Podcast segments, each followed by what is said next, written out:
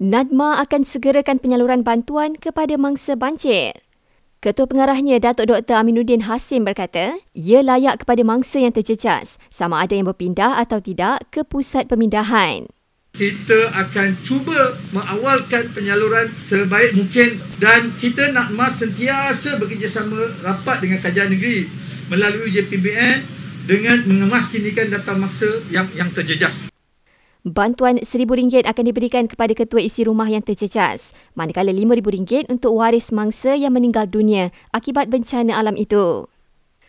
Sementara itu, permohonan bantuan banjir RM1,000 tidak pernah ditutup. Perdana Menteri Nafi Dawaan kononnya tarikh tutup permohonan bantuan tersebut adalah hari ini. Malah jelas Datuk Seri Ismail Sabri Yaakob, kerajaan akan membayarnya setiap kali mereka ditimpa bencana. Hujan berterusan diramal berlaku di timur Johor, timur Sabah dan barat Sarawak bermula Selasa hingga Kamis depan ekoran luruan monsun.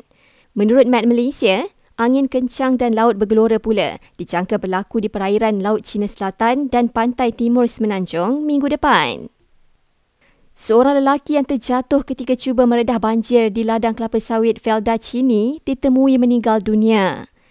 Ia menjadikan jumlah korban akibat banjir di Pahang kini cecah 12 orang. Sementara itu, hampir 59,000 mangsa banjir kini berlindung di pusat pemindahan melibatkan tujuh negeri. Dan Malaysia merekodkan 3,510 kes positif COVID-19 semalam, turun 9 kes berbanding kemarin.